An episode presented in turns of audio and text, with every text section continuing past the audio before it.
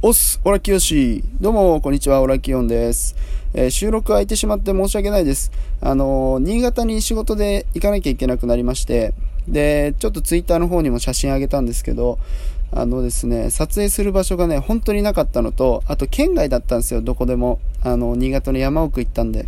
なんで、ちょっと、またね、えっ、ー、と、今日から、えっ、と、投稿の方を始めていこうと思うんですけど、今回はまた、えっ、と、パート4なんですよ。だから、パート1からちょっとぜひ気になる方は聞いてください。で、えまたパート4のこの収録まで戻ってきていただけるとすごく助かります。はい。あと、リアクションすげえいただいてありがとうございました。あの、すごい嬉しいです。本当いろんな人に聞いていただいて嬉しいので、また今回もね、続きが気になるとか面白かったってことがあったら、最後にリアクションボタンを押す時間を作りますので、ぜひ押していただければと思います。はい。じゃあちょっとやっていきましょう。で、前回のあらすじからなんですけど、前回あの僕がずっとその、ね、大学にも行かず営業会社の営業の仕事に没頭し続けて、すごく楽しくなっちゃって、ずっとね、大学のあの近くに一人暮らししてるんですけど、そっから大学に行かずにね、営業会社の方に通ってたっていう話なんですよ。で、友達がそれを心配して、最近お前ちょっとなんか怪しいぞと。そのなんかやってることがちょっと怪しいから、全部一回俺たちに喋ってくれっていうことで、あの、ね、なんか心配をかけてもらって、いつものね、大学当時遊んでたメンバーで飲み会することになったんで、飲み会の時の友達に全部喋ったんですよ。ね、俺は大学を辞めて、今こういうことやってると。で、みんなを安心させたかったんですけど、逆に不安にさせちゃって、お前のやってることはちょっと詐欺っぽいんじゃないかっていう話になったんですよね。で、まあ、俺の中で詐欺っていうワードがすごく引っかかって、どこが詐欺なんだろうっていう風に考えてたんですけど、やっぱ友達から言われることね、なんとなく納得してくるんですよね。ああ、俺は普通に営業会社に就職したと思ってたけど、これはもしかしたら詐欺会社なのかなっていう風になんかだんだんだんだん思い、なんていうかな、思ってきてですね。なんでかっていうと、まあ、市中水明っていう占いの教材を販売はしてるんですけど、あの、ね、ワードで言うとですよ、20代の男が、占いの教材を50万円で販売してるってめっちゃ怪しくないですか？単純に。まあ多分ね、俺もね、その当時、それを聞いた時に、確かに俺怪しいんじゃねえな、ええねえかなと思ったんですよね。それで、どんどんどんどん友達の言う通りに心が動かされていきまして、それで、よし、分かったと。その、なんか俺も社会勉強のために営業をやりたくて営業の会社入ったけど、まあ他にも会社いろいろあるし、みんなが心配してるだったら、俺はもうこの会社は辞めるよって、はっきり言って、じゃあちょっと次会社行く時に辞めるって言ってくるわっていうふうに言って、まあ飲み会終わったんですよね。で、まあじゃあいざ辞め、辞めるって言いに行こうっていうふうに決心して、会社の方に出社するわけですよ。で、まあいつも通り出社して、で、まあ吉野さんもいるんですけど、で、おはようございますみたいな感じで。で、まあちょっと、その日の一日の仕事はさすがにしなきゃいけないなと思ったんで、吉野さんに、あの、すいません、ちょっと仕事終わった後二人で話できますかって言って、おいいよ別にって言ってくれたんで、じゃあちょっとお願いしますって言って、まあその日一日仕事をやり、やって、で、仕事終わりに、あの、二人っきりになったタイミングで俺言ったんですよね。あの、実は、あの、僕、ちょっとこの仕事辞めようと思ってますと。ね、初めてまだ半年しかやってないんですけど、まあ前回も言ったんですけど、結構いろんな人間がポツポツ辞めてくんで、俺がね、なかなかフル株になってたんですよね。半年しかやってないのに。それで、まあ売り上げも成績トップだったんですけど、まあ正直辞めたいですと。で、理由としては、まあ、この間大学の友達と飲んだ時に、まあ、お前がやるような、なんて言うんだろう、こう、仕事じゃないんじゃないかっていうふうに言われたのと、あと、まあ僕実はその大学を辞めちゃったんで、この間。で、その辞めたことをまだ親にも報告できてないんですと。で、まあ、正直ちょっと辞めたことに関して後悔はないけど、親に言えてないことのしこりがすごくて、最近仕事に集中できないんですっていうことで。で、まあ、いろいろそういうことが積み重なって、まあ、ね、今回すごいいただいた縁なんですけど、あの、仕事を辞めさせてくださいって、まあ、正直に言ったんですよね。で、まあ、吉野さんはそれを聞いてる間は、うんうんうんって、あの、それでみたいな感じで、まあ、親身に聞いてくれたんですけど、辞めたいですってはっきり言った後に、吉野さんが、なるほど、そっか、みたいな。まあ、こっちとしてもちょっと考えなきゃいけないけど、その、辞めるって今言ってるけど、どう後、後始末というか、落とし前つけんの？みたいな。どういう形で辞めていくの？って言われたんですよ。で、まあ、ちょっと言ってることが謎だったんで、え？いや、あの、普通に今までやってきたことも、あの、まあ、別に言ってしまえば俺がアポ取って自分で、まあ、あの、営業してただけなんで、まあ、引き継がなきゃいけないお客さんとかは引き継いで、あの、あとはちょっとそのまま辞めさせてもらいたいですって言ったら、なんかね、吉野さんの顔が変なんですよ。どんどんどんどんね、あの、鬼の顔になってくんですよね。顔が。なんかすっげえ怒った顔になってきて、いや、ちげんだよな、お前さ、みたいな。そういうことじゃなくてさ、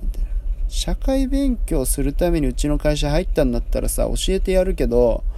そんな簡単に仕事ってやめれねえんだよな、みたいな。だからこっちが言ってんじゃんって。どういうけじめをつけて仕事辞めんだって言ってんだよって。けじめのつけ方がさ、分かってないよねって言われたんですよね。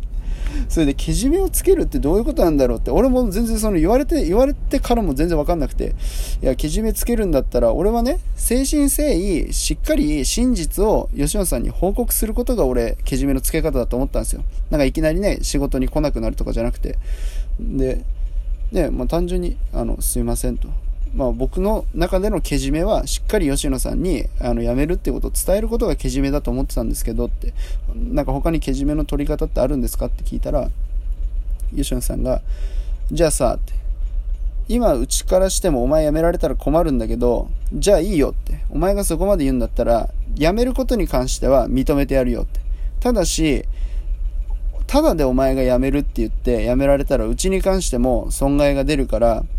じゃあ先月お前いくら稼いだんだって。お前が稼いだ金額、先月分だけうちに返せって。それだったらやめていいよって言われたんですよ。で、先月いくら稼いだかっていうと、まあ、自分がね、あの、もらった給料で言うと300万円もらったんですよ。その先月はね。それでそれを返せって。ね。俺からしたらね、無理な話なんですよ。だって俺その稼いだお金はもうほとんどね、使い切っちゃってるんで、貯金もしてないし、返せるわけがないんですけど、いや、そんな会社あるってそもそもね、辞めたいって言ってさ、じゃあお前が稼いだ分の金返し、返してから辞めろみたいなさ、ヤクザじゃないですか。もうなんか、吉野さんの顔も怖いし、なんかいつもと違うし、そんなこと言ってくるもんだから、結構俺ひるんじゃってビビっちゃったんですよ。で、いや、でね、言ったのが、いや、ちょっとそんなお金持ってないです。すいません。つって、返せないです。って言ったら、吉野さんがバーンって机叩いて、ふざけんじゃねえぞ、てめえ、この野郎みたいな。返せっつったら返せ、返すんだよ、みたいな。お前返せねえんだったらな、親んとこだったり友達んとこだったりな、てめえが関係してる人間全部、ま、お前、うちの方から足運んで取り立てんぞ、みたいな。いきなりなんかヤクザみたいな 超怖えんだけどこの人ってなったんですよね。それでもビビっちゃって、だって二十歳っすよ、まだその時。二十歳で社会勉強したくて、あ、なんかこれから俺頑張っていこうっていうメンタルの人間が、ただただ仕事を頑張っただけなのに、辞めるって言った瞬間、そんなことあんのかよと思いながら、いやーってね、もう本当に怖くて、でもね、イエスを出すしかないんですよ。あんなに威圧感出されて言われて、で、親にも友達にもって迷惑がかかると思ったら、もう分かりましたって言うしかなくて、で、俺はもう言っちゃったんですよね。分かりました。じゃあ300万円用意して、あの、辞めさせてくださいっつって。で、まあそのね、会社を飛び出してったんですけど、まあね、聞いてる方だったら思うかもしれないんですけど、警察に行けよとか、ね、他の人に相談した方がいいよとかさ、そんなの払う必要ないよって思うかもしれないですけど、まあね、当事者の僕からしたらね、もうすっげえ怖かったっていうのと、警察に例えば言った後、吉野さんに警察がね、吉野さんに対して何かした時に、吉野さんが逆、もうすっげえ逆上して、俺のこと殺しに来るんじゃないかとかっていうところまで考えると、もうブルブル震えちゃってね、ダメだったんですよ。相談できなくて。で、結果、スマートフォンでお金の借り方って調べて、でも一番オーソドックスな借り方したんですよ。あの、身内からお金を借りて、あの、ここで言う身内っていうのは親とかじゃなくて友達のことなんですけど、俺のね、ことを心配してくれてる友達全員に頭下げて金貸してくれっつって、ね、みんなは大学生なんですよ。で、俺は大学辞めてるけど、だからね、本当申し訳ないけど、金貸してくれ、金貸してくれってみんなを回っていって、で、100万円集まったんですよ。みんなから借りたお金で100万円集まって、あと200万どうしようかなってなったんですけど、で、まあ最終的には、その、町金ですよね。消費者金融って呼ばれる町金に駆け込んで、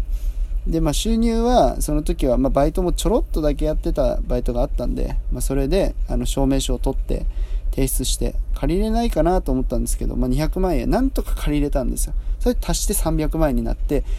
で、よし、これでなんとか300万円揃ったってね。それで、ね、本当にこう重い足の中さ、すっげえ足が重いんですけど、そのまた事務所に戻って行って、吉野さんところに行くんですよ。めちゃくちゃ怖いんだもんな。なんかあんだけキレられたらその事務所がさ、ヤクザの事務所に見えてきちゃうんですけど、ほんと怖かった。で、300円持って、で、吉野さんのところに渡しに行くっていうところで、まあ、一旦切りますか。はい。時間が結構ね、すぐ経っちゃうんで。いや、本当にね、二十歳にして300万お金をね、借りに行くっていうのは本当辛かったですよ。今思い返しても本当に辛かった。だし、ね、さっきも言いましたけど、借りる必要ないんでね、本当は。でもね、その当時の僕の心境になって、あの、考えていただくと、本当に俺はね、怖いのと、あんだけ優しかった人がね、あんだけ表変すると本当ビビっちゃうんで、こう、周りが見えなくなっちゃってたんですよね。それでまあね、あの、借りちゃったっていうのはあるんですけど、はい。すいません。ここまで、あの、聞いていただいてありがとうございます。次回ちょっと続きをお話ししようと思います。ここまででね、あの、面白かったり気になるっていう方いらっしゃったら、ぜひリアクションボタン、あの、連打していただいたら、あの、助かります。はい。じゃあまた次回、あの、ぜひ聞いていただきたいと思います。はい。それでは失礼します。